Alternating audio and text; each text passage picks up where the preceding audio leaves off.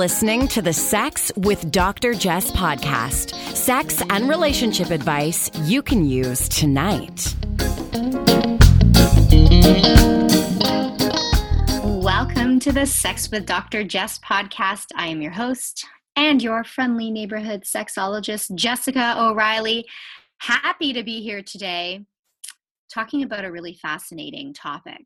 And before we get to it, I'm going to remind you that today's episode is brought to you by Desire Resorts and Desire Cruises, clothing optional, couples only experiences that are designed to reignite the spark and then some. And I'm I'm setting sail from Spain to France to Monaco and Italy with Desire Cruises in April and May and I invite you to join me if you follow my Instagram, you know I was aboard their very first cruise a few months ago and had the time of my life. So check them out at Desire Resorts on all social media. Today's guest is Dr. Justin Lehmiller. He's a social psychologist, faculty affiliate of the Kinsey Institute and Indiana University, and author of the blog Sex and Psychology, which I follow. I'm a big fan and follower of his work, and I know you will be too. Hello there, Dr. Justin Lehmiller.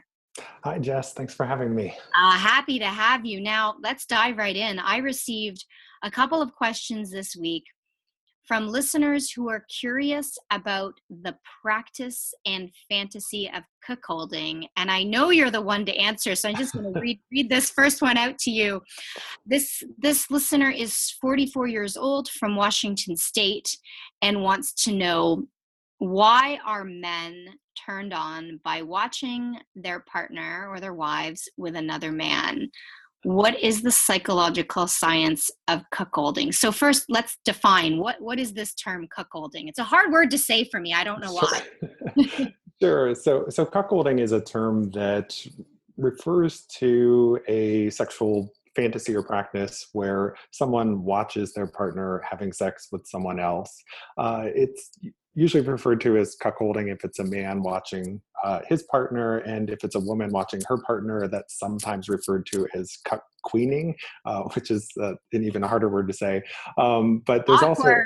also, I know, there's also another term that you see sometimes in the literature called uh, troialism, which is uh, just a broader term for someone who takes pleasure in watching their partner having sex with someone else. So this is a, a fantasy and practice that goes by a lot of different names. Okay, and I, I hear the term also hot wifing. Is that uh, along the same lines? Yep, it pretty much refers to the same thing, but there are some qualitative differences in how that fantasy plays out, um, uh, which we can kind of get into a little bit later. okay, so how popular is this fantasy of watching your partner having sex with somebody else? So, this is something that has long been thought to be rare. It's been described in the psychological literature as a paraphilia, which is a term that refers to an unusual sexual interest. Um, but I've conducted some research that suggests that it's much more common than previously thought. So I have a, a, a, book that's coming out next year entitled Tell Me What You Want. And as part of that book, I conducted a large survey of thousands of Americans where I asked people about their sexual fantasies. And among other things, I asked them about cuckolding. And I found that more than half of the men uh, who took the survey said that they had fantasized about cuckolding before, and more than a quarter of the women who took the survey had fantasized about it too. So this seems to tell us that it's a pretty common thing for people to have fantasized about before. Okay. I'm surprised that the number is so much lower for women to be a quarter versus half. Uh, does this surprise you at all?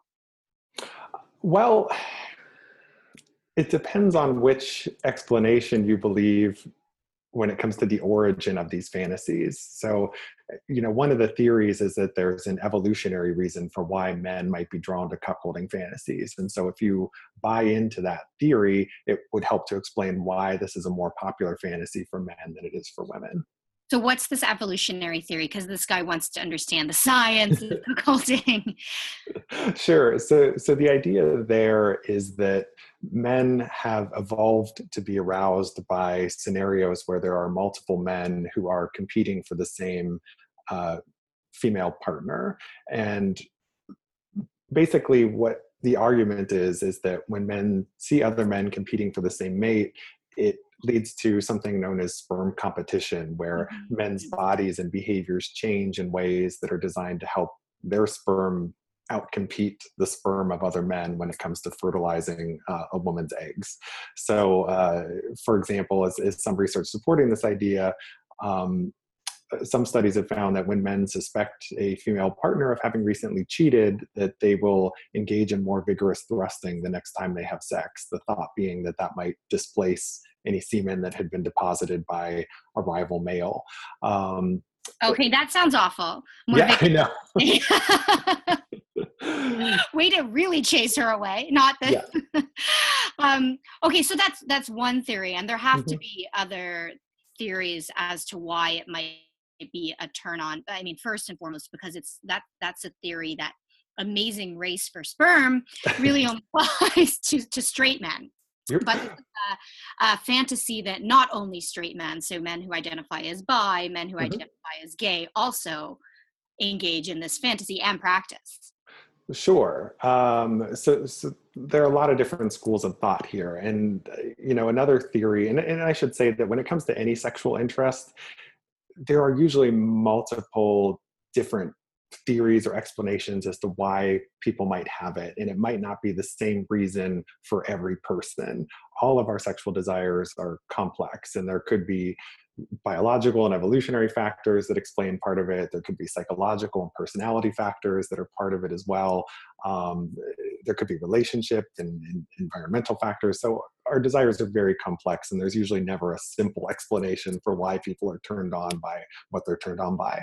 Um, but another thought is that in cuckolding scenarios, there's often a big element of dominance and submission. Um, mm where the partner who is being cuckolded, who is watching their partner have sex with someone else, um, uh, sometimes they are humiliated in the process. You know, their partner, for example, might humiliate the, the man who's watching for having a small penis or for not being able to please or satisfy his lover. Um, so, so there's this this power dynamic, sometimes element of humiliation. There's also sometimes a bondage element that goes along with it. So you can also sometimes view cuckolding through the lens of BDSM, and so that might be another thing that draws some people to cuckolding. Um, as a you know a consensual form of sexual masochism, being able to live out that escape from reality fantasy that makes sense to me. Correct. Yeah. So that, that's that's another way to go. And then you know yet another level of explanation is that there's just something about people's personality that draws them to it because this is a a scenario that provides um, a lot of visual sexual stimulation. It, it's a voyeuristic act in some ways, you know, watching your partner have sex with someone else, except we're talking about voyeurism on consensual terms here, um, as opposed to the classical form of voyeurism where people are spying on others who don't know they're being watched. That's that's a different thing. Um, so it might be for people who have a heightened need for sexual stimulation. Um, uh, or who just like to watch, you know, that this provides the kind of stimulation that, that really turns them on. So again, there could be different things for different people that fall into this scenario. Yeah, and I mean it's it's a it's a way to subvert cultural norms of safety, right? So mm-hmm. we spend a lot of time, I think, in our culture talking about how to feel safe with your partner so you can have sex. And mm-hmm to be honest, I mean, I, I, don't speak a lot about my personal experience, but I think I'll talk a little bit about about how I feel. I mean, that gets boring. I mean, sex becomes. I think for some of us, it becomes too easy, and so an element of jealousy, or I, I don't know if I I specifically like humiliation, but the jealousy can be a turn on when sex is just too easy. When you, I guess, you feel like you you can get it all the time, or get it where you want it, or something like that. Mm-hmm. Yeah, and you know another part of this too is that a lot of people find it really arousing to see their partner be sexually fulfilled, and so just yeah. seeing their partner achieving or obtaining so much sexual pleasure could be part of what's appealing as well. Um, and also for some men, you know, just knowing that their partner is found to be very desirable by others could be part of mm-hmm. the turn on here. So, uh, you know, I think this is a very complex sexual interest where there's a lot of things playing a role. Right. The idea of your partner being wanted by others mm-hmm. um, has a little cultural capital, especially when you're looking at like a male female dynamic but i think i i mean i can say it flows in both directions i i sure. i feel a lot of pride in how attractive my male partner is um, and I, I, there's another piece i think here that I, i'll ask you if you've seen this in your research but i think it also offers an escape from your everyday responsibilities mm-hmm. of being the good partner that does everything fulfills everything like there's so much pressure just to be the perfect partner and i wonder if if the 25% of women in your research who have the cuck queen fantasy um if if that's a part of it like we're, we're supposed to be the good wife and the cool wife and a great lover and a good mom and all of these things and it's like no you know what? You do this. Let's get this other woman to do this for me sure yeah and we are living in the era of what what some psychologists refer to as the all or nothing marriage where it's like we increasingly have all of these expectations we put on our spouses and partners for them to be our best friend and the best possible lover and all of these other things at once. And so mm-hmm. yeah i mean that's an interesting way of looking at it is that this is is a variant of consensual non-monogamy where people are able to have sexual needs fulfilled by others yet still maintain a primary relationship with someone else. So that that could certainly be part of it too. Right now, so you've given us the statistics on the popularity of the fantasy itself, and we all know mm-hmm. that a gap, of course, exists between fantasy and reality. I don't know if you have, have this information. In terms of practice, do we know how common this may be? Um, that's a good question, and I, you know, I I would be able to look in my data and find the answer to that. Um, what I can tell you is that in general, most people have not acted on their sexual fantasies no matter what they are. So it, we're talking about a, a, pretty small percentage who have actually done so, especially when it comes to what's considered to be a more taboo act like cuckolding. So I don't have the numbers off the top of my head, but it's, you know, a lot of people have fantasized about this, but relatively few have actually made it a reality. Right. And there's practical limitations, right? It's not just easy to find someone who's going to do this. I mean, I, I, get emails all the time from people. I don't know, they think I'm some sort of threesome matchmaker. Can you find me a third party? Yeah, yeah, let me just look in my little black book of people in Utah or people in Jamaica mm-hmm. who want to come, you know, have sex with you. So even if they did want to play this out, uh, you know, there are practical considerations. Where do you find that third person? Um, now, let's say that this is your fantasy and you want to bring it up to your partner. Mm-hmm. Uh, how do you begin?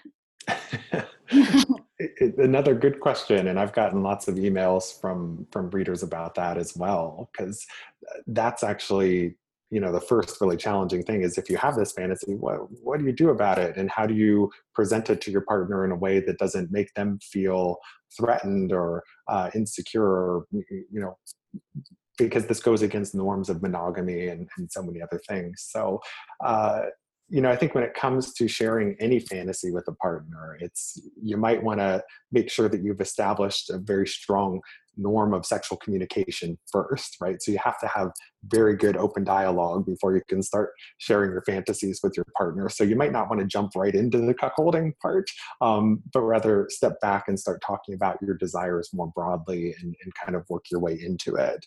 Um, and, and kind of feel your partner out about, you know, how do they feel about different forms of consensual non-monogamy. And if they're the kind of person that perceives that to be really threatening then this might not be a route that you want to go down and, and, pursue with your partner. So you kind of need to, to have a good norm of communication and test the waters and figure out where your partner's comfort level is with um, any kind of consensual non-monogamy.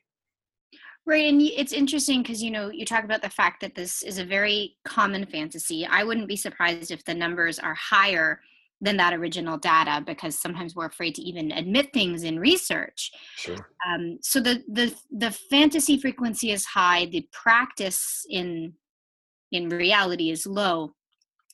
So there must be a middle ground between just thinking about it and actually acting it out, like mm-hmm. talking mm-hmm. to your partner about it or role playing. Like, do you have some some tips or practical advice for people who are turned on by this don't have the the energy or the resources or or even the they don't want to take the risk for instance although some people yeah. do.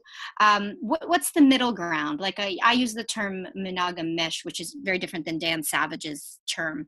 But like how do we play with this but if we are not ready to dive in head first sure and and i don't think everybody necessarily needs to act on this fantasy or any other fantasy that they might have but there might be value and benefit to simply sharing it with your partner. There are a lot of people who find it arousing just to talk about what turns them on and to to share that with someone else and, and people can find that to be a very arousing part of their um, foreplay or, or, or, sexual activity. So, you know, without having to open yourself up to any potential risk to the relationship or to your sexual health or anything like that, simply disclosing and sharing your fantasies with the partner is, is a good middle ground and a good place to start rather than just keeping everything secret. So, I, I think part of it is just getting comfortable talking about our desires. And then, you know, once you kind of figure out where your comfort level is and where your partner's comfort level is, you can talk about whether it might make sense to uh, act on the fantasy. Um,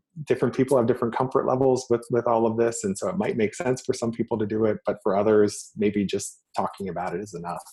Right, and, and talking about it in bed can be mm-hmm. so hot. Right, you mm-hmm. can you can feel like you're experiencing it. Only it's better because you don't have to do all the work and worry about the third person.